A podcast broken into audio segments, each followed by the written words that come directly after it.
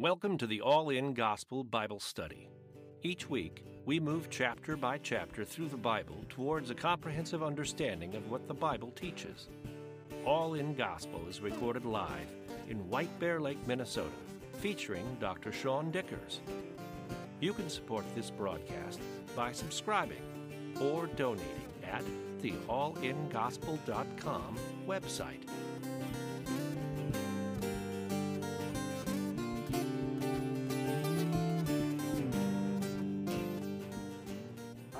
We're in 1 Samuel chapter 30, and this is David's conflict with the Amalekites. Uh, verse 1 Now it happened when David and his men came to Ziklag on the third day that the Amalekites had invaded the south and Ziklag, attacked Ziklag and burned it with fire, and had taken captive the women and those who were with who were there from small to great, and they did not kill anyone, but carried them away and went their way. So, for context, Ziklag is the town that back in chapter 27, Achish gave to David. He had 600 people and all their families, and he said, You guys can have this empty city. Um, there, it says they came on the third day in verse 1. Uh, yeah, don't miss the, the, the mirroring image there, but that means that they're hiking from where they were at, where the battle was, to this town. That means that they're hiking about 25 miles a day. So that's an entire unit of people with armor and weapons hiking 25 miles a day. I hike like a mile in a day and I'm exhausted. These guys are these are hardcore this is ancient world. They didn't they didn't have a lot of like extra body fat, right? But we should know that after 3 days of hiking that far through mountainous areas, they're tired, they're worn out, they're exhausted. They're coming over that hill and they're thinking I'm going to get myself some red red soup today, you know, Jacob's special and my, I'm going to see my family. I'm going to get to hang out with my kids. And then what they see when they come over the crest of that hill is smoke and fire, right? That's still burning and smoldering. And you have to, not only are you exhausted, but then you feel like your, your, your tank's empty and you get home and now there's a disaster on the other end of it. The Amalekites, just to introduce them, I don't have to, we've seen them a lot in the Old Testament. They just keep coming back. Whenever the Israelites are exposed, the Amalekites are there. And there's no more being exposed than having all your soldiers off to war and they attacked a city full of women and children, right? So that's the Amalekites. That's what they do and they keep doing it. Um, it says they don't kill anymore, which is interesting because first, they're being more humane than David was when he attacked their cities. Because remember, David would kill everybody. So the Amalekites aren't doing that. Says that we're seeing David at kind of a definitely a backslidden state but you'd think in retaliation they would slaughter everybody, and they don't do that. So the Gentiles actually have more ethics right now than the Israelites do. Second thought here is they could be taking the women and children to repopulate their own families.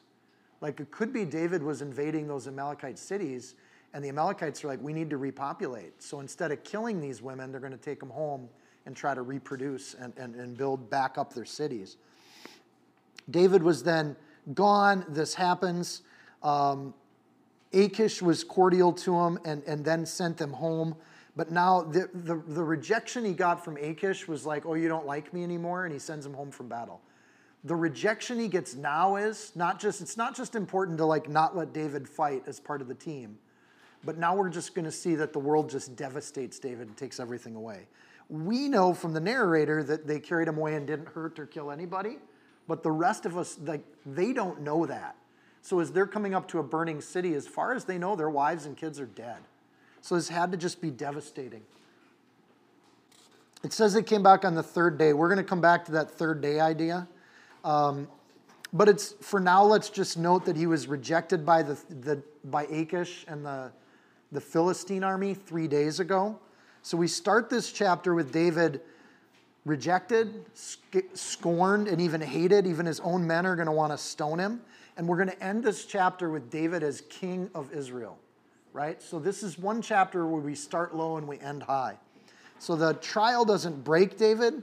Um, he's not going to go to a medium like Saul did. Like we saw Saul in a tough spot and he goes to a medium. We see David in a tough spot and he's going to turn it all around. And this is kind of the chapter we've been waiting for. And as we end Samuel, it's nice that we end on a high note. So, verse 3 So David and his men came to the city, and there it was, burned with fire, and their wives, their sons, and their daughters had been taken captive. But again, they don't know they were taken captive, they just know that they're not seeing bodies everywhere. Then David and the people who were with him lifted up their voices and wept until they had no more power to weep. Ever feel that way? Been crying so hard, there's just nothing left to cry. And then David's two wives, Ahinoam eh, the Jezreelite and Abigail the widow of Nabal the Carmelite, had been taken captive. Now David was greatly distressed, for the people spoke of stoning him. So, because of the soul of all the people was grieved, every man for his sons and daughters, but David strengthened himself in the Lord. That's the sentence right there. No matter how bad it gets, God isn't looking for perfect people, He's looking for people that know how to turn it around. So instead of comfort when they get home, they find this pain. It says until they had no more power to weep. In the Hebrew, that's an emphatic uh, sentence, like the idea that the, not having the power to weep is because they're already exhausted. And, and, and it's like, it's, I think it's like when you have severe pain and you've, you've endured the pain so long, but there doesn't appear to be any end to it. Like it just, you're beyond yourself, you're out of your own mind when it comes to that place. Some people are nodding their head, like, been there, know what that feels like. To recognize in truth the futility of your own efforts to stop the pain. And I think that when it says they had no more power to weep, it gets to that point where everything they've done, the decisions they've made, they're just at the end of themselves, like the book of Job. There, there's nothing left. So they don't know that they're all, these women's are safe. The tears are coming to a point of numbness. It says the tears failed them. So even crying just doesn't help. You ever wonder why crying is something humans do when we feel bad? Like it's kind of a weird phenomena, isn't it? But for some reason, crying kind of helps. But when you get to the point where even the crying doesn't help anymore, there's something just exhausting about that. It says they're very, in verse 6, it says they're greatly distressed. The Hebrew word there is meod, yasar. The meod is forcefully or something that's pressed or narrowed. And then, so our word great is not, I don't think that's a great translation. They're forcefully depressed they can't stop it anymore, right? To this point where they're bound, they're narrowed, they don't feel an escape. It's a vivid description, Meod Yasar, of, of depression or isolation or feeling put apart. We got nowhere in the world to go. Achish doesn't want us with his people. We come home, our people are destroyed. We got Amalekites to ourselves. There's no way out. And you feel trapped, mayod. You feel Yasar, mayod Yasar, you're trapped to the point you can't get out anymore. You're just blocked in. So this chapter is about, I can't fix this. And these soldiers come, came coming back. It's like they can't do anything to fix this. They're completely out of themselves. They have no ability to make things right anymore. And I think in America we treat that as like that's a bad place to be psychologically. But it's also the place to be where we can turn it. Like until we get to that point, we don't really know what trusting in the Lord is. Until we get to that point where it's beyond us and we see that clearly, how do you give your life to the Lord if you still think you're in control of it? Like there is something to this place. Verse 6 the people spoke of stoning him, like their solution is to kill their leader. David, you led us into this. Maybe you're the problem. Even David's own followers, these are his mighty men, his trusted people. Like you think, well, at least I got my friends. And David's not even, he doesn't even have friends left. Even his friends have turned on him and want to stone him. There's nobody left. And again, until we get to that point where it's us and God, it's really like that is the world we live in. The world, the supports are gone. Saul gets to this point, he starts going to spiritists and mediums in the last chapter, right? David gets to this point, way worse than Saul, and what you'd think he wants to go hear somebody tell him what he wants to hear. There's a temptation to just go to another religion. But in all this distress and all this pain that he's feeling, and again, we just get it in a couple verses. Instead of letting that block his view of God, he strengthens himself in the Lord. I want to know how to do that. What does that look like exactly to strengthen myself in the Lord? How do I bolster myself up? So, first of all, there's the question of who.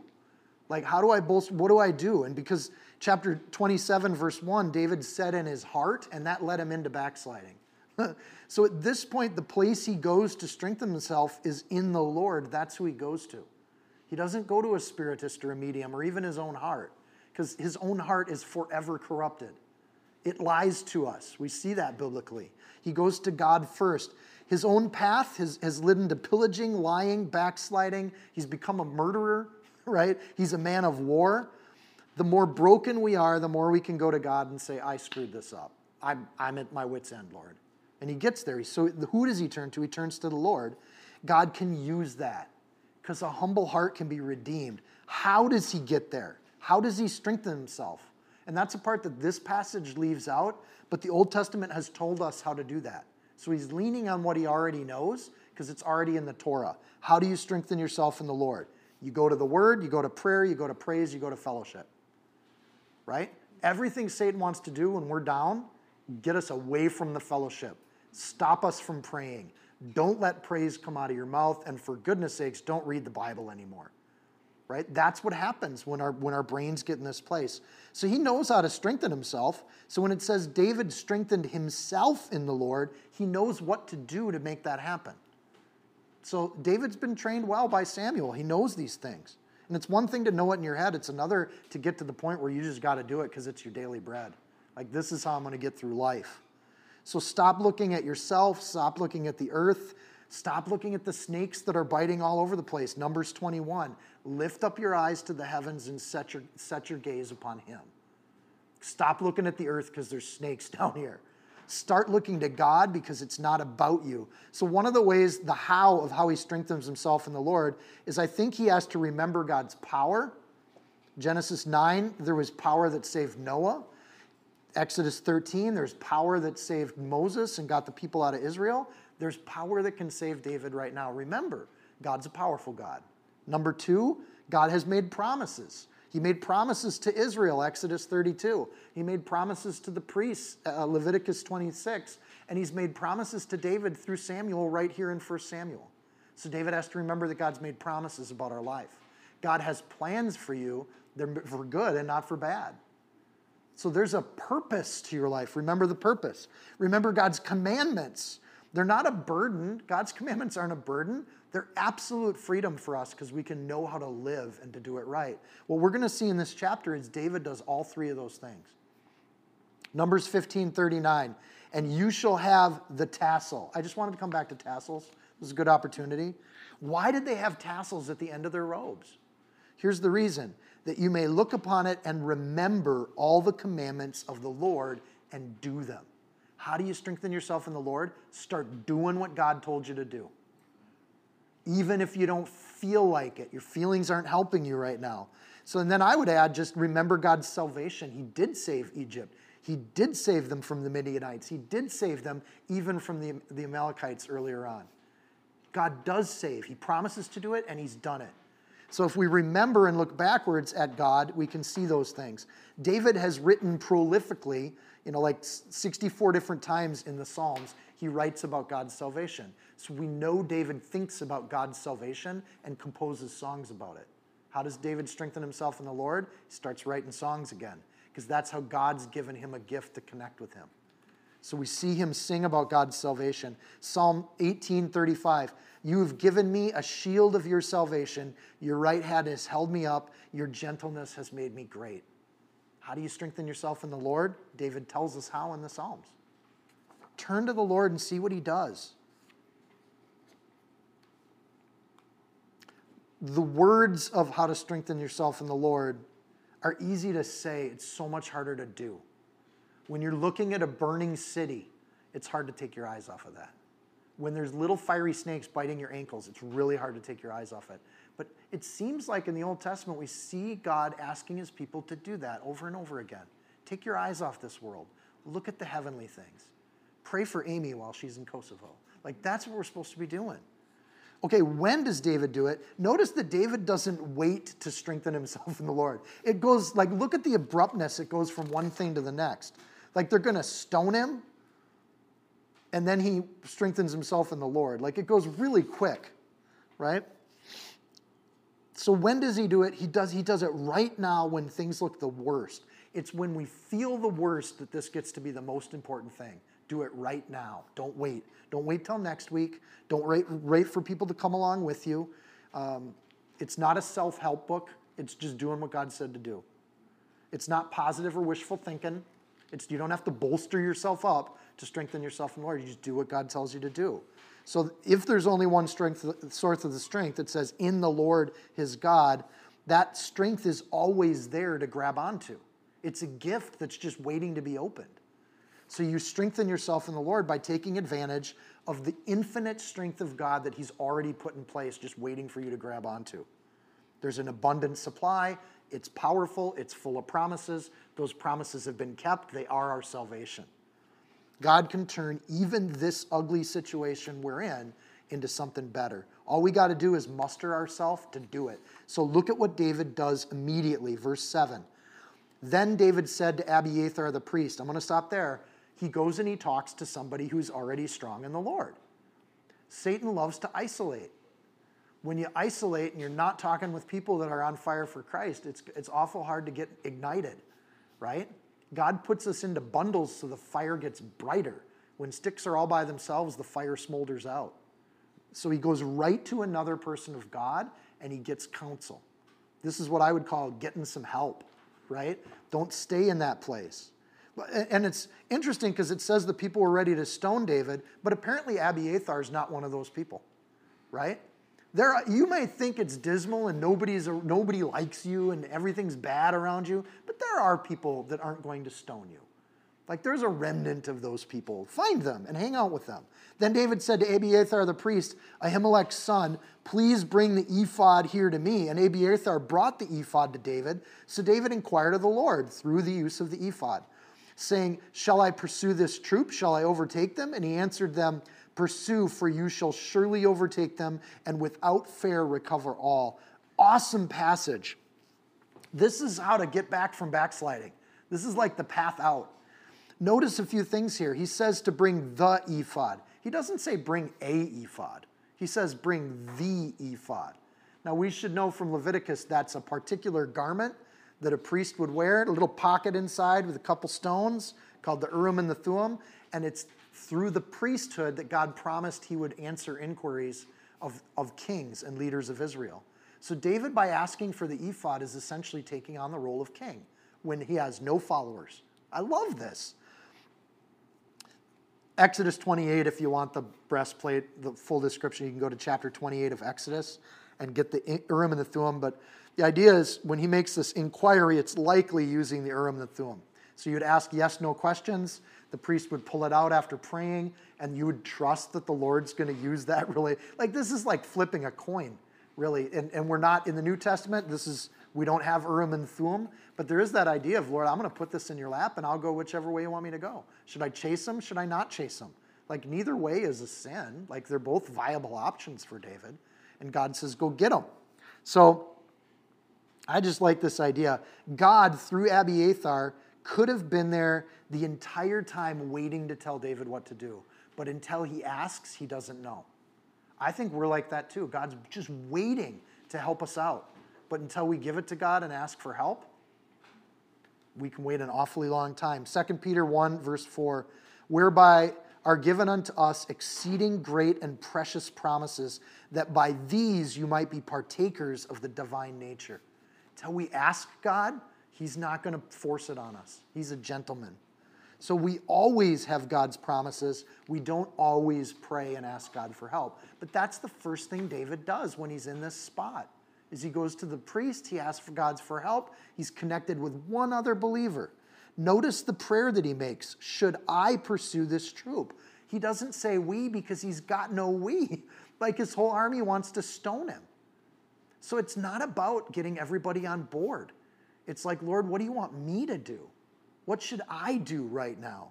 And he actually gives him this is an odd command because God answers, you know, you could read that as singular too in the Hebrew pursue, for you shall surely overtake them. He's not promising that a whole army will go with him. And I just, when that hit me, I was like, oh, that's crazy. But David's like, I'll do whatever you want me to do, Lord. If you want me to chase the Amalekites so I can go to my death, I'll go to my death.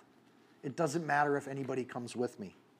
You shall surely, David asks this way, and God answers that way, and he gives them a confidence. So the promise is kept.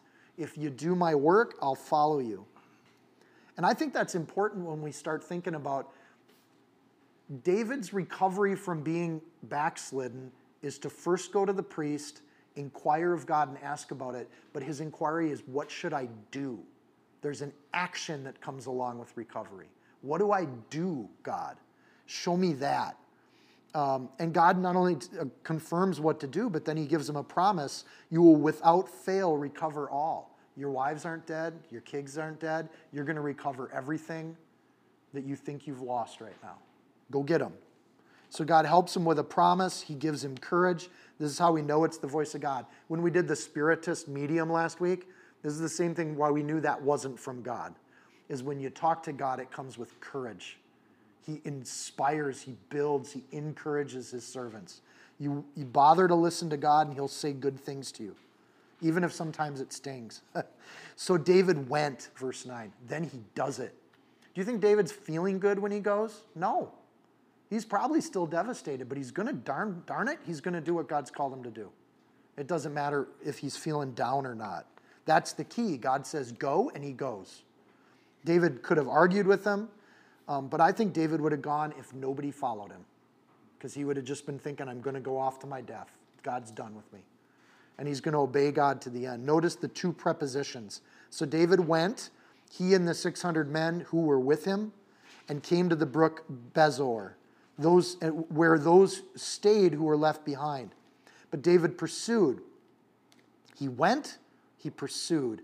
He pursued, he and 400 men, for 200 stayed behind who were so weary they could not cross the brook Besor. Now, don't think these men were wimps. They just went three days at 25 miles a day. That's why I pointed that out. They're exhausted. They're likely starving and without food. They thought they were going to get some food when they got home, they got ashes. So the people go from wanting to stone David to turning around. This is amazing. David's thinking they're all getting ready to stone him with some truth to it. But as soon as he inquires of the Lord and he's off to do the Lord's work, suddenly there's people that want to go with him. What joy. He's got community again. You notice how quickly the, the stoning just disappeared? Because it's easy to follow leaders that are following the Lord. It's really hard to follow leaders that don't seem to be going anywhere. And if David just went and felt sorry for himself, like nobody would be following him. He'd likely get stoned. It, part of the turnaround is that he's off to do God's work. It doesn't, he's given up worrying about himself. Even one person wholly devoted to God is worth following. Let's go. Maybe next year when you go back to Kosovo, there'll be two, three people that want to go with you. We can know God's promises, but if we don't act on them, nothing. If we don't ask God, He doesn't answer. If we don't trust His promises, they don't do us any good. If we don't go when we're supposed to go, nothing's going to happen. You see the connection, like how David's doing this? And then David pursued. He just lost a third of his army and he's going. This is why I'm thinking he's like, I don't even care anymore. I'm just going to follow the Lord with abandon. You guys can't keep up? All grace and mercy, brother. I'm going. God told me to go. I'm not going to wait for you. So David's going on an empty stomach there's a relentlessness that I think it connotes a relentlessness. I, somebody help me. Relentlessness in David's heart right now. It's like, I'm done caring about myself. And this is what's getting him out of backsliding. When God plans to bless, we could see setbacks, we could be tired, we could be weary, but we give God what's God's, and He doesn't, He's not a debtor, He's gonna give back. So David's so excited, he's at a run so much that 200 grown soldiers can't keep up with him anymore. You know, and I think this is great. It'll we'll get into the division between the men here in a second, but when we follow God with a full commitment, there's going to be other believers that can't keep up with us. Do you know what I'm saying? Like you may have friends and family that you're like, man, I go to Bible study on Sunday night. I'm going to go out and do this thing. I'm going to do witnessing. I'm doing fellowship. And there's other believers that just are like, whoa, I can't even keep up with that. Right? And the temptation is to judge those people. And God's still got to work on their heart. That's why I keep saying, like, serve God relentlessly with everything you got, but don't worry about who's going faster, harder, slower than you are. It's just between you and God. Go as, as relentlessly as you can. Grab it. Verse 11 Then they found an Egyptian in the field and brought him to David, and they gave him bread and he ate, and they did and they let him drink water. As relentless as David is, he's going to stop to help the stranger. Think about that. Do you ever get your head so determined to do what God's told you to do that you forget to just love people? Care about the people you're around? Like none of that relentlessness does anything if we break God's law. And this is, he's, he's obeying God's law here. And they gave him a piece of cake of figs, two clusters of, I like that they record how much food they gave this guy, right? And we fed this guy. Like we gave him a feast and there were raisins with sugar in them. These guys were tired and so they're giving up their food. So when he had eaten, his strength came back to him. That implies that when they found him, this guy's just like half dead in the desert, right? I don't know. Are they in a desert in this part of the world, Paul? I shouldn't have said desert. It doesn't say desert, so I shouldn't say it. They find this guy exhausted, right? For they had eaten no bread nor drunk water for three days and three nights. He's starving to death. And then David said to him, To whom do you belong and where are you from? And he said, I'm a young man from Egypt, servant of, an Amalekite, and my master left me behind because three days ago I fell sick. Three days ago? So, three days ago, Achish was kicking David out of the army, remember? But three days ago, this guy fell sick. Like God's at work even when we think things are bad. This is all set up beforehand. I think that the writer puts that in there for us to see that God was at work here. So three days and three nights. Then David said to him, To who do you belong? Who do you serve? Says, I'm a slave. My master left me behind because three days ago I fell sick. We made an invasion of the southern era of the Cherethites in the territory which belongs to Judah and of the southern area of Caleb, we burned and we burned Ziklag with fire. Think about what he just admitted to and who he just admitted it to. Notice that David takes mercy on these soldiers, and now he takes mercy on a weary stranger. Verse 6, he strengthened himself. Verse 8, he inquires of the Lord. Verse 9, he obeys the Lord. And verse 12, he practices God's law. A lot of times people get lost sometimes. It's like, just start doing God's law. It's really, it's like a recipe for life. It's a handbook. He, they, he found, they brought him, and they gave him bread. It's like they nursed him back to health. This is really important. When 400 soldiers are on a rush to go avenge their families, to stop for some Egyptian guy on the road, you only do that if God said to do it. There's nothing in our flesh that wants to stop for the half dead guy on the side of the road. You just see what I'm saying? So I want to read you that this comes right out of Exodus. Exodus 23, verse 9. David knows this scripture, he knows the rule. Also, you shall not oppress a stranger, for you know the heart of a stranger, seeing that you were strangers in Egypt. It's a commandment. God's people, we take care of folks. It doesn't matter if they're our, on our team or not. So there's a mercy that's written into what God's commanded. The kindness and the provision comes first. It, they don't know if this guy's useful or not when they feed him. Notice they feed him first. But it doesn't matter how important or useful he is. It just so happens he's an ama- amazing strategic resource that God just put in their lap. But they didn't know that when they started feeding him. Luke 10, verse 36, Jesus says, So which of these three do you think was a neighbor to the Samaritan, to him who fell among the thieves? Which one was the Samaritan? It was the one that stopped and helped. They got your own life and things you're doing, but to stop and help people. Chapter 29, Saul breaks the most obscure laws of God, going to a medium. David keeps some of the more obscure laws of God. See the difference? Even these little weird laws, like take care of the stranger, David keeps it, where even these little weird laws, like don't see a medium, Saul's breaking it. Which one does the will of his father? The one that backslid and came back? Or the one who said they were going to do the will of the Father and then they don't? And Jesus says, well, obviously, the one who does the will of the Father, regardless of where they came from. I have a bad history. I've fallen away. I don't obey God. Okay, tomorrow's a new day. Start over. Do what God's asked.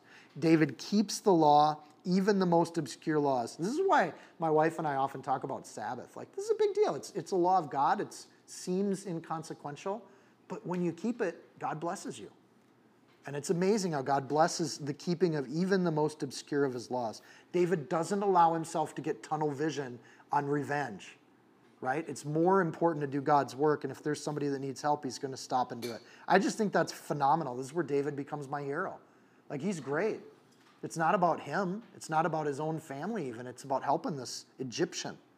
So, the three days thing's a cool do. Uh, David's loss and devastation has lasted three days, right? Dead in spirit. Jonah sits in the belly of the whale in Jonah 117 for how many days? Three days. Thanks, Paul. And then Jesus was in the grave, devastated, looking at death for in Matthew 12 40 for three days. It's a reoccurring theme, right? Three days of this devastation, and then something like a light of hope comes up and it sparks. It's so awesome. This is the only other use of that phrase which marks it as a picture of Jesus. Three days, three nights. David meets this man after being in a spiritual grave for a long time. Verse 13 To whom do you belong? He likely sees that slaves were actually marked in the Old Testament and actually in pagan cultures at that time too. He likely sees the signs of a slave. So he asks that question, recognizing that he's been marked or tattooed or disfigured in some way. Who do you belong to? So he shows a basic interest in this person before he asks anything for himself. More than physical provision, David, the king, is having a conversation with the slave and he dignifies the slave. I just, this is beautiful what he's doing here. And it's easy to read right past it. He's got a clear and immediate command from God go get those Amalekites. But he still, that does not trump keeping God's law along the way. Like, this is awesome. David not only knows the law, but he's willing to put his own mission aside to keep the law at his own inconvenience. So, the Amalekites leave this guy to die. David stops and gives him his humanity back, feeds him, treats him like a human, talks to him. God makes this worth David's time. This investment isn't a waste of David's time, it actually buys him way more time than he puts in, right? So David shows kindness. God blesses him incredibly for it. The Cherethites, the mentions, the first mention of the Cherethites in the Bible, they get mentioned here. Later on, we should just know those Cherethites that got attacked, they become some of David's warriors. They join his army because he's avenging that attack against them too. So they get adopted into Israel. Some of them become mighty men, part of David's elite troop. Um, they're the ones, this is kind of cool. The Cherethites are the ones that get Solomon to ride on David's mule in 1 Kings 138, creating an image for Palm Sunday to come. Like it's all getting set up in the Old Testament. It says that we burn Ziklag. He admits to being one of the people that damaged and destroyed David's home. If you can see this, like God's showing his interaction all over the place now, and he's starting to bless David by bringing this person into David's life. I just think that's great. David asked for God's help, and that answer comes in the form of a starving Egyptian, right? Well, Lord, I want to serve you. I just want to do what it is. Well, help the person God's put right in front of you first. Take care of your friends, your family, the people God puts in your path. Love on them. Verse 15. And David says to him, can you take me down to this troop? So he said, Swear to me by God that you will neither kill me nor deliver me into the hands of my master, and I will take you down to this troop. The Egyptian's not scared of David, he's scared of the Amalekites, which tells you something about their culture. They're not happy to get their slave back, they will punish that slave. We're not given an answer. Notice that David doesn't make promises. Like, we'll see. I just think that's kind of interesting. Doesn't record any answer by David. He makes no vow to this guy. And that tells you something. David has learned to not listen to people's words, he trusts the action. So David shows himself wiser than other leaders we've seen in the Old Testament. He doesn't make empty promises. So it's kind of trust but verify, right? We'll see. Will you take me down to the troop and, we'll, and, and I'll, I'll give some mercy, but he doesn't even promise it. Verse 16 And when he had brought him down, there they were they were spread out all over the land, eating and drinking and dancing because of all the great spoil which they had taken from the land of the Philistines and from the land of Judah. Then David attacked them from dawn until the evening of the next day. Not a man of them escaped except 400 young men who rode on camels and fled. They're like, we'll be back. You know? So David recovered. recovered all that the Amalekites had carried away, and David rescued his two wives. That had to be a cool moment. Nothing of theirs was lacking, either small or great, sons or daughters, spoil, or anything which had, ta- had been taken from them. David recovered all. So when God commands, nothing can stop that from, like, he's going to be there. This is just great. It says, there they were, kind of like the Egyptian proved to be true. Like, he brought them right to the camp. It says they were spread out all over the land. Strategically, that means that they had no battle camp.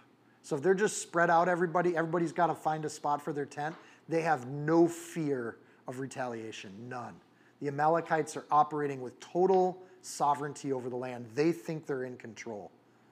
They, they, they wouldn't have even perceived, they would never have guessed that David wouldn't be fighting with the Philistines up north.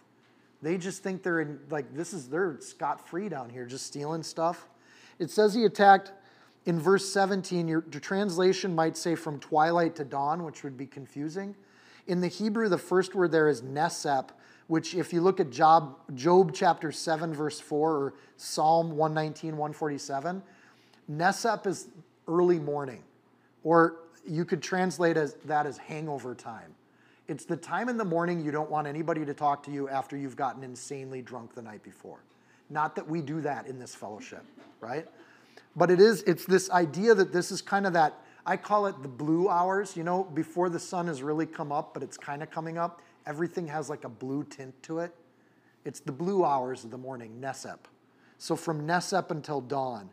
This also says something, that timing is important because they got home at the end of the third day. That means they found the camp, and David did not attack immediately. He let his men have some rest. They knew where the, they knew where the Amalekites were. They knew the Amalekites weren't running. They got a little bit of rest. They waited till dawn, and then they attacked at the most vulnerable moment they could come up with for the Amalekites. If we got a problem that God wants us to solve, I think God wants us to keep our eyes open. We don't just bull, bullheadedly rush into things and make stupid decisions. Like David could say, Well, I'm going to charge because God told me to attack. But God knows that God doesn't expect his followers to be dumb at the same time. David knows about God that to follow God is to do it with some intelligence and some intention and a little bit of strategy to do God's will. So David does. He doesn't attack right away, he waits. Verses 18 and 19, I won't reread them all, but the, the writer makes a lot of effort to show us here that they got everything back. In other words, God's promise that they'd get everything back was not just kept, it was kept completely. And then in verse 20, not only was God's promise kept, God actually returned more than what was promised. Verse 20. Then David took all the flocks and herds that they had driven before those other livestock, and David's and, and said, This is David's spoil. So the idea that there were their own herds that were stolen, but there were other herds that were driven before the David's herds, means they actually took back more than what they got stolen from them. So they turn out winning in this situation. Why does David get the spoils? Like back in 1 Samuel 15 13, Saul took the spoils and he was cursed because of it. So why does David get to take the soil, spoils now and he's not cursed because of it? Because of it? The answer is super simple. God told Saul, don't take the spoils. In this situation, David never had any such command, which tells us something. God gives different commands to different people to do different things in different ways.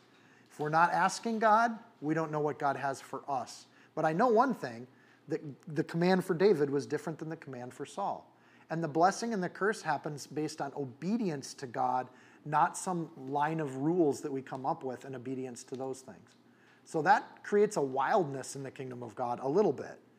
But that wildness is where the Holy Spirit can work. And we can't be afraid of that either because God has a plan that is extremely ordered and organized.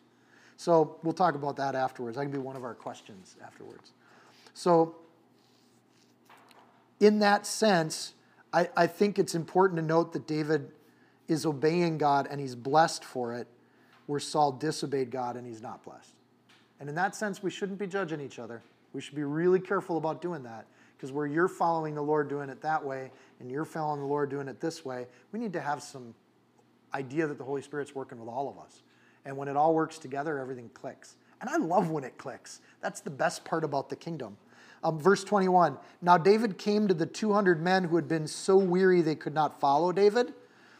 Like they didn't have to follow the 400 men, they were following David, whom they also had to stay at Brook Besor. So they went out to meet David and to meet the people who were with him. And David came near the people and he greeted them. He's not mad at them. He's like, hey, how you all doing? There's a greeting there, a warm connection. And then verse 22 then all the wicked and worthless men, ouch, of those who went with David and answered are said, Because they did not go with us, we will not give them any of the spoil that we have recovered, except for every man's wife and children, that they might lead, uh, lead them away and depart. So they can have their wives and kids back, but nothing else. Why would they say that? So David greets them. He doesn't have any grudge. It's just a joy to meet his brothers in the faith again and say, hey, we're back. When those people stayed back, they didn't, had no idea if David was ever going to return. David could have been marching off to his death. So they, there's some anxiousness to staying back with the supplies, too. Like there's a responsibility and a duty there. Um, there's a joyful meeting. I think it's important that these people who didn't go to this event are still blessed by God because they're praying for David. They're holding him up. They're exhausted physically, but there's still a blessing for those people. And the same is true in the kingdom of God. Everybody gets blessed equally, even though we do different things. And it's, it's one of those things. The wicked and the worthless people aren't the people that stayed behind. The wicked and the worthless people are the ones that are selfish and they get angry at other people. Wicked is the word ra. I wonder where they came up with that word, right? If you know anything about Egyptian theology, that's one of their top gods. The word wicked is actually ra in the Hebrew, evil, malignant. These people are a curse to the people of God. This selfishness, it's got to go. It's malignant. The good and evil of Genesis, like the, tree, the knowledge of good and evil, Ra is the word that gets used for evil. It's that kind of evil. It's the core evil of humanity, this selfishness. And evil is something that they do, right? The word worthless there is the word Belial, which is the name of a Canaanite god. They got an Egyptian god and a Canaanite god. What makes Israelites different than the Egyptians and the Canaanites? They're not told to be selfish. They don't live for themselves. Right? So this territorialism, that's my stuff. Like that's something God tells us people to let go of. Stop thinking it's your stuff. But look at the language they use. They will not get any of the spoil that we have recovered. They're taking all the glory for themselves instead of giving it to God. So David's still got some training to do with these wicked and worthless people, these Egyptian and Canaanite God people. They're still thinking like the world. And in doing this, they bring division. Because they didn't go with us, notice the language they use because they didn't go with us. They're already using us them language. There's those people and there's us people. We got to watch out for that. I love my Bible study and my fellowship, but we are brothers and sisters with Christians all over the planet. We're not better or worse. We're in the same journey working for them. We will not give them. So is David their Lord here? Thinking about this, the language they use, we will not give this to them. Have they really submitted to David as their leader? If they're thinking that's their decision to make? Look at the division this causes. It divides us from them and it divides them from King David. So it, it's just, it, it, it doesn't work. And the thinking is fairly logical from a worldly sense. They didn't fight, they don't get the spoils. They didn't do the work, they don't get the blessing. That's logical, right? But it's against the law. Even in David's camp, there's people that got to figure this out. Even in the church, we got people that have to figure this out. It's just, until you let go, you don't really get the blessing God wants to give. Notice that David doesn't cast them out. He calls them wicked and worthless, but then he, he goes right on to teaching and training them. I think that's important too. When we start rebuking people and think, oh, you're not one of us, that's doing the exact same thing from the self righteous position. Isn't this complex? So David models, and Jesus does this too. He calls the sin what it is. That's selfishness. It's wicked and it's worthless for our camp. And then in verse 23, but David said, My brethren, my brothers, my family. Like he does not excluding these people, he's teaching them. You're my crew. And this is what makes David a leader. He can correct somebody in love and not in hate, right? You're wicked and you're worthless, but I love you. you're screwed up, but man, come, come hang out and hear the words of God. My brethren, you shall not do so with what the Lord has given us. See how he corrected them? You didn't give this to us, God gave this to us. He refocuses them. Who has preserved us and delivered us into our hand, the troop that came against us. On your own strength, you guys were crying in the ashes back in Ziklag. Under God's strength, He brought us right to the camp at just the right time with enough time to rest in total confusion because the Amalekites weren't even defending themselves. You didn't do this. God set this up. He retrains them. David unites them by using we language brothers, us, us, our, us. You see how he corrects that us, them language? And when David talks in verse 23, it's all about us, we, us, the team. It's not you, not as an individual, not your thing, it's our thing. And we have to work together. I love that. Verse 24, for who will heed you in this matter? Who's going to listen to you? Now he's going to correct them on who the king is. Who's going to listen to you exactly? You think you're in charge? Who's following you? But as his part, but as his part is who goes down to the battle, so shall his part be who stays with the supplies. They shall share alike. Boom. David makes the decision. He hasn't done this before. This is David acting like a king. And we should be going, hey, the king has shown up. How did he get there? He strengthened himself in the Lord. He inquired of the Lord. He prayed, he obeyed, he went, and now he's leading. So it was from that day forward, he made it a statute and an ordinance for Israel to this day. The writer's saying, David said it, we always do it this way now. In fact, David didn't come up with it. David made an ordinance as king, but God told him to do this back in Numbers chapter 31. This is cool. David's following these little obscure laws that when we are reading through law, you're like, why do we need to know about this? Because this is the stuff that writes the story of history. So here's the law that David's following Numbers 31, verse 25. Now the Lord spoke to Moses, saying, Count up the plunder that was taken of man and beast, you and Eleazar the priest and the chief fathers of the congregation, and divide the plunder into two parts between those who took part in the war who went out to battle and all the congregation. So you're going to split that spoil equally between those groups. The idea that you stay back with the camp is not it is not a bad thing. And in the church it's the same way. God promises us a blessing for supporting missionaries that go out. It's not just the warriors that get the blessing. It's those people that support those warriors, watch the supplies, fund those people to go places and do things, they get the blessing too. I love that. I feel like it's like a cheap victory, right? You mean if I just give and support somebody going out, like I share in a blessing? And the Lord's like, yeah, but don't take advantage of that. Like maybe I'm calling you to go out next time. Okay, I'm ready. Staying with the supplies is equally dangerous and essential to know what's going to happen and to pray and support these warriors. So David's enacting God's law intentionally and he's teaching his men in truth and in love how to follow God's law. Love, not legalism. Think of the impact this has for the weaker people that couldn't make it. Think of how this elevates them in the kingdom. Think of the rebuke on those that were strong enough to realize your physical strength is not what God's looking at.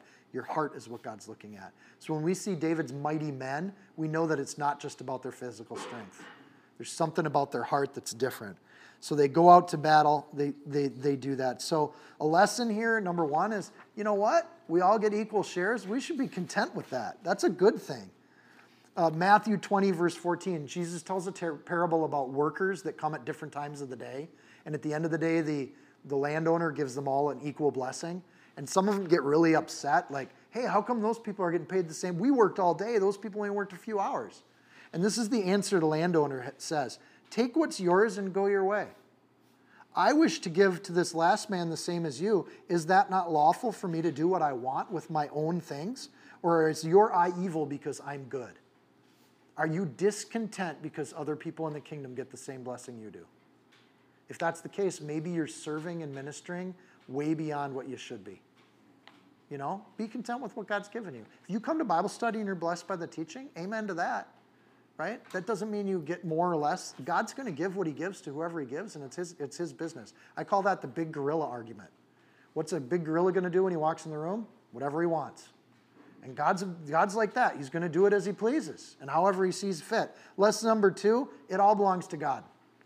We didn't earn it, we didn't get it. Man, if we got food in our bellies and a roof over our head, praise the Lord. Praise God for that gift.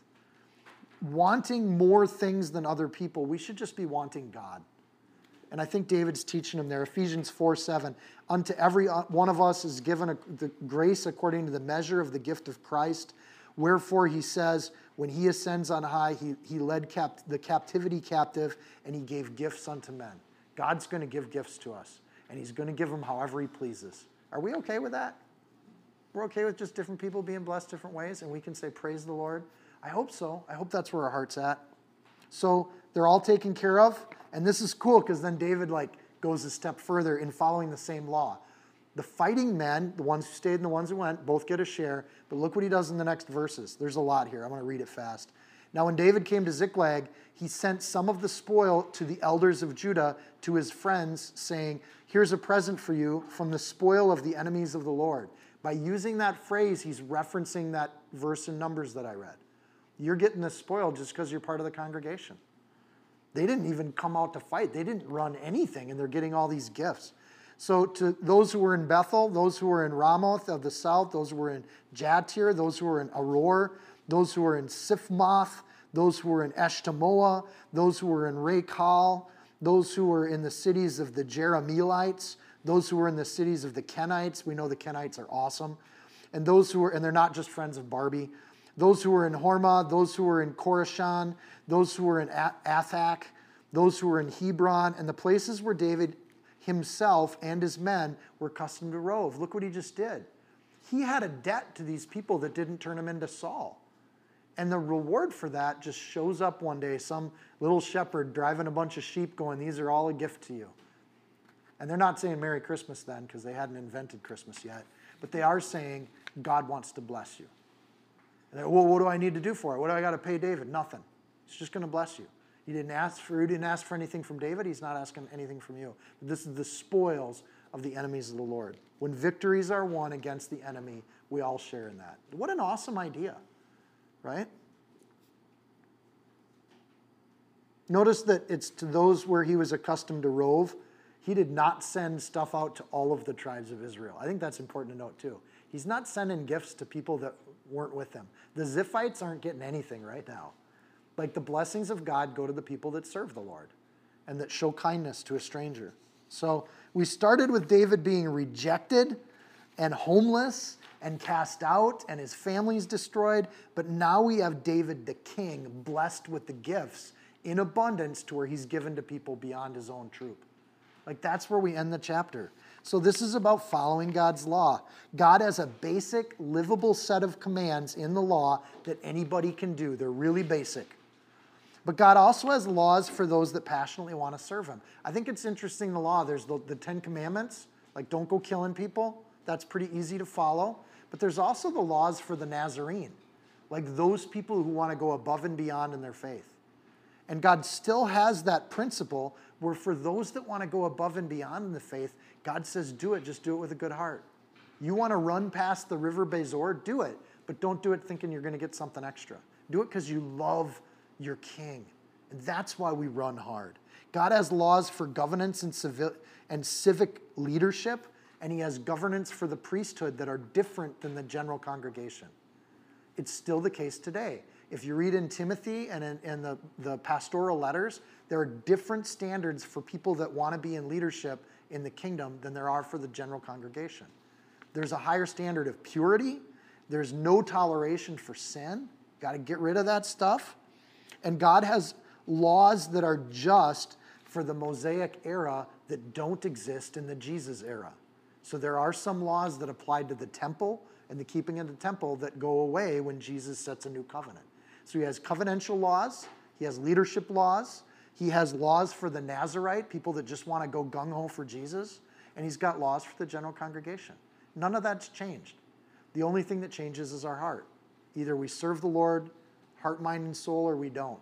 And that calling thing is one of those things that if you are going to do be the Nazarite and you're going to go gung ho for Jesus, don't think less of the people that don't, that can't keep up with you. Like we should watch out for that. We should also, if we're in the congregation and we feel God tugging at our heart to be a Nazarene, to go the extra mile, to serve a little more, don't hesitate in doing that either. Go full steam at it. Run to what God's called you to do. But don't do it in a way that you pass by the Egyptian. Like, keep your head about you as you do it. Use strategy. This is the first kingly command that David gets. He's following the laws of civic leadership to a T exactly as he's supposed to do. I think this is awesome. This is the birth of David. So, this is also a path from backsliding. You're depressed, you feel like you're cornered in, you're greatly depressed, you're, you're oppressively oppressed. Verse 6 David strengthens himself. We know he did that by reading the word, praying, rejoicing, and writing songs because we got a record of it.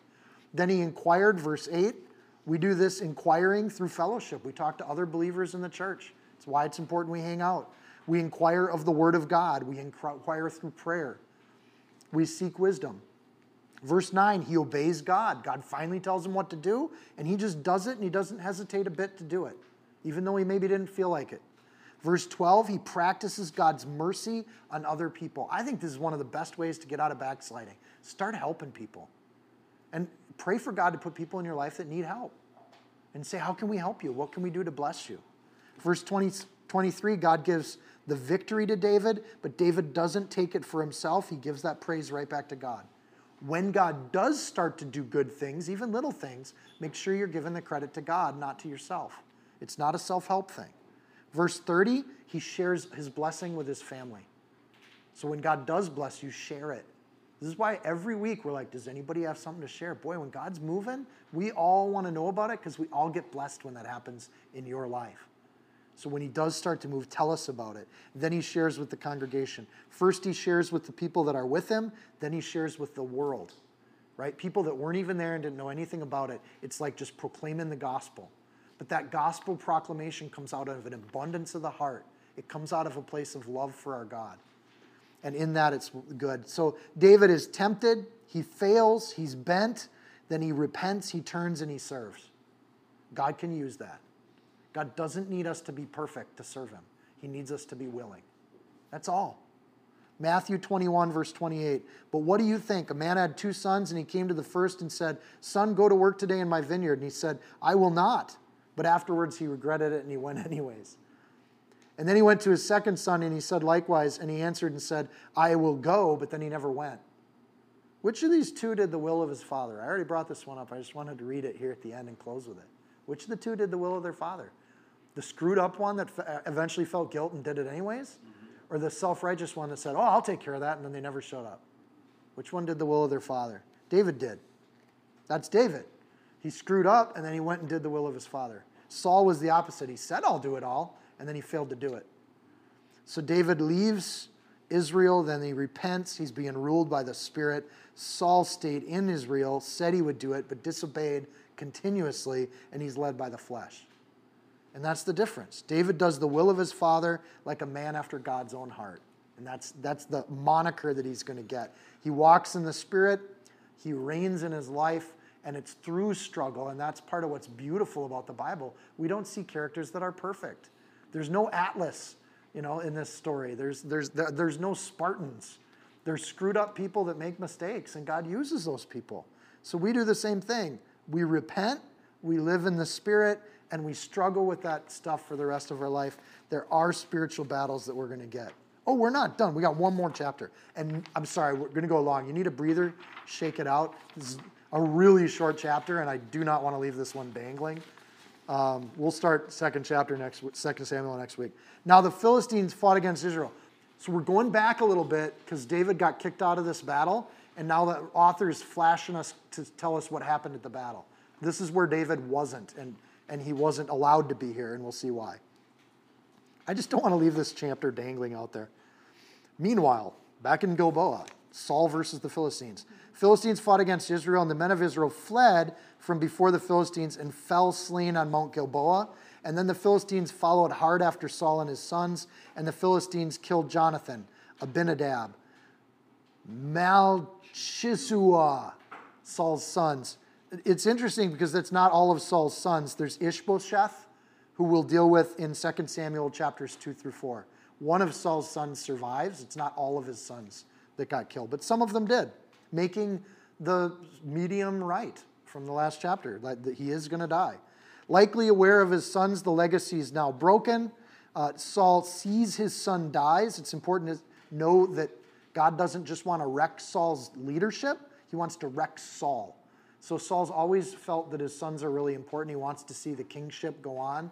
He gets to see that that, that kingship's just going to get destroyed. Verse 3 The battle became fierce against Saul.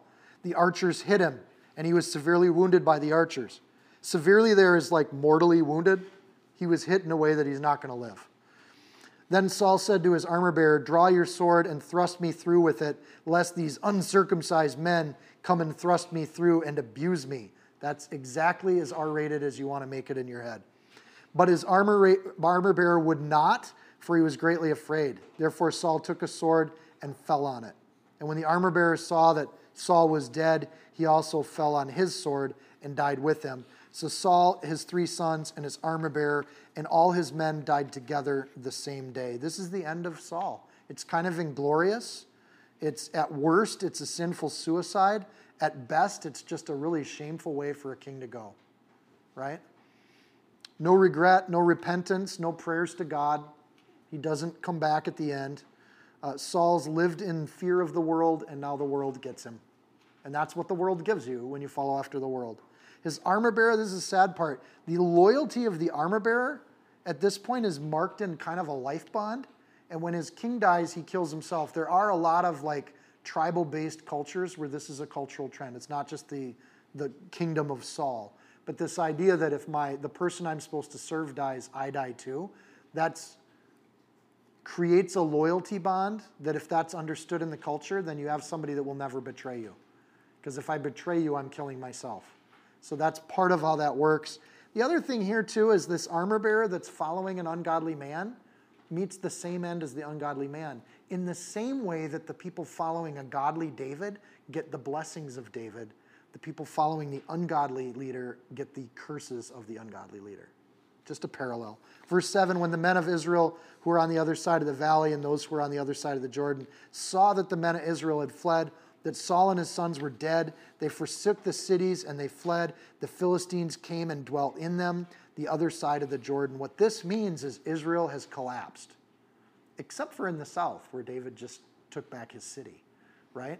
But it, it, it means that they're overrun, and the fear of Israel follows the, the loss of their king. It says, Of the Jordan, there were two and a half tribes east of the Jordan the Reubenites, the Gadites, and the half tribe of Manasseh. It means even those people that settled outside Israel just abandoned their towns. So the other side of the Jordan. Israel's overrun, it's destitute, they've lost all their farmland. The only thing left is the real cruddy areas of Israel. So there's not really much of a kingdom left anymore. I think this is great. When it looks the worst, David's already gotten his new king established. Like the light is already shining, but Saul doesn't see it. Verse 8 so it happened the next day when the Philistines came up to strip the slain that they found Saul and his three sons fallen on Mount Gilboa.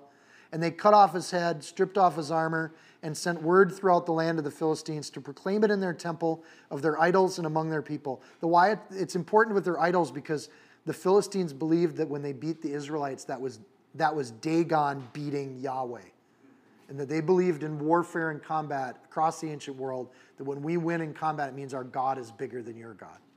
So they think they've won. It looks really dark. He's on the cross, he's beaten. Now he's in the grave. Three days in the grave, we have won. Our God has beaten your God, and that's exactly when God's got his enemies right where he wants them. I just like the imagery here is really powerful. Then they put his armor in the temple of the Ashtoreth, and they fastened his body to the wall of Bethshan. This is a humiliating way to treat a king. Even pagan cultures get this, right? So to put his body on the wall, they had no regard or respect uh, for Saul at all. Um, but they, we see that Philistines often take their prizes and bring them into their temples because for them it is a spiritual battle. It's why they're God's enemies. So while they're celebrating the fall of a godless man, God's already at work with David and establishing David. They don't realize what God's doing behind the scenes. They dishonor him, they rub it in. Uh, the Bethshan ruins are still there today, so you can see the ruins of Bethshan. What you know when you see the city of Bethshan is it's on a hill. You can see it for miles. So if they put his body on that wall, you would be approaching Bethshan, you'd see the body of Saul on that wall from miles away. So they're putting it out there like hanging it up a flagpole. It's disgusting. So the ruins are still there today. You can see it for miles. This is what they did. Verse 11 Now, when the inhabitants of Jabesh Gilead heard what the Philistines had done to Saul, all the valiant men arose and traveled in the night. I love this, right? There's a remnant all the time. We often, as Christians, get caught up in talking about the fall of America, it's falling apart. Yes, it is. But there's always a remnant of valiant people. These are not people hanging with David, but they're ready for David to be their king. Like God's setting it up. So these people's hearts stir and they think, You don't hang our king on a wall. So they travel at night and they take the body of Saul and the bodies of his sons from the wall of Bethshan. They're like secret night mission, cutting down the bodies. And they bring them back home to Jabesh and they burn them there, which is a more honorable disposal of, of the body. Then they took their bones and buried them under the tamarisk tree at Jabesh and, and fasted for seven days. They gave him an honorable burial. They buried him under a tree that he liked, right? This is a sweet, gentle thing. This is the end of the book of 1 Samuel. Samuel's ministry, he establishes Saul. This is the full end of Saul. There's a, I think, a divinely inspired division in the book right here. Like, this is the end of this era or this time. All that's left is David and the kingship, right? So when we start 2 Samuel, we start with David as the leader of Israel. They just don't know it yet. We might think that Israel has no moral code under Saul, that there's no leadership under Saul. But then we get this little story at the end of these valiant men. And I think we should be really encouraged by that by, because look around the room. You're surrounded with valiant men and women, ready to serve the Lord, ready to study his word, ready to pray for one another. And Saul went home to Gibeah, and the valiant men went with him, whose hearts God had touched. 1 Samuel 10 26. These are men whose, who God had touched their hearts directly in the service of Saul when he was living for the Lord. So they remember when Saul saved their city, 1 Samuel chapter 11. And that memory of when Saul did something good, they're going to honor that. Even God doesn't dismiss Saul in that kind of way. He raises up people to take care of his body. What a sweet mercy, because it's just a hunk of meat. It really doesn't matter. But look at how God treats Saul even after his death. Israel's full of these people that know what honor is, they know what goodness is, they know what righteousness is. They just need to rise. And it says these men, verse 11, arose. They stood up. This is what we've been waiting for for the last 10 chapters. They just rose. They do it by household, right? It doesn't matter if Saul's with them or not with them. It doesn't matter if Israel's destroyed or not. They're going to do what's right. Joshua was like this at Joshua 24 15. If it seems evil to you to serve the Lord, choose for yourselves this day whom you'll serve, whether the gods of your fathers served that were on the other side of the river, or the gods of the Amorites in whose land you dwell. But as for me and my house, we'll serve the Lord. I love that there were men like this in Israel. There were women like this in Israel that just said, you know what, for me and mine, we're doing it God's way. It really doesn't matter if the Philistines are in charge. We're just going to serve the king. This family is going to do what God has. And that service to God can be set apart, it can be holy, it can be consecrated. Deuteronomy 26 13. Then you shall say before the Lord your God, I've removed the holy tithe from my house, and I have given them to the Levite, the stranger, the fatherless, the widow, according to all your commandments which you've commanded me. I have not transgressed your commandments, and I've not forgotten them. This is what got David out of a dark spot. He remembered God's commandments and he kept them. And I just, it's beautiful. God always has valiant men and women ready to rise up and serve him in the darkest of times. The Philistines think they've won, they have no idea what's about to hit them.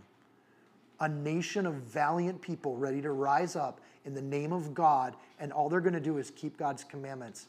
And David will rise, and he will absolutely create the nation of Israel God's way. David honors these people. He singles out these uh, people that, that took care of Saul's body in 2 Samuel chapter 2. We're going to get to that.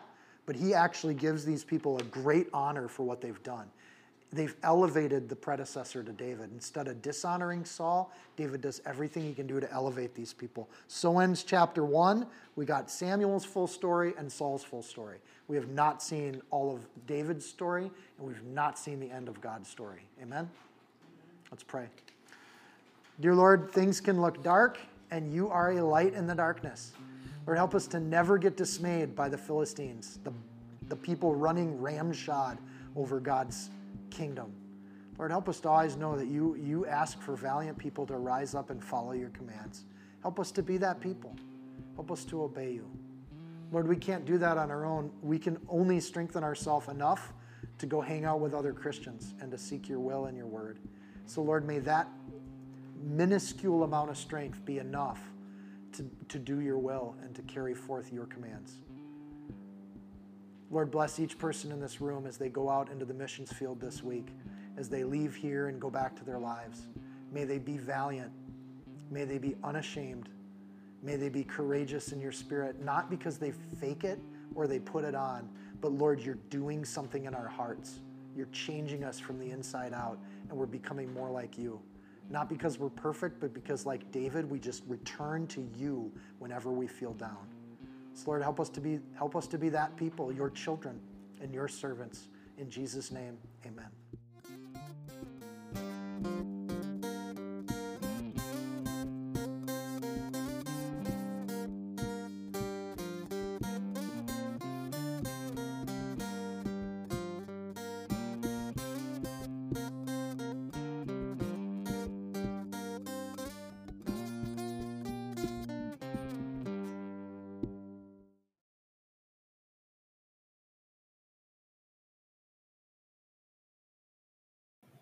If you found this teaching helpful, insightful, you can support this podcast by sharing it with a friend. Screenshot it, tag it, post it on your social media.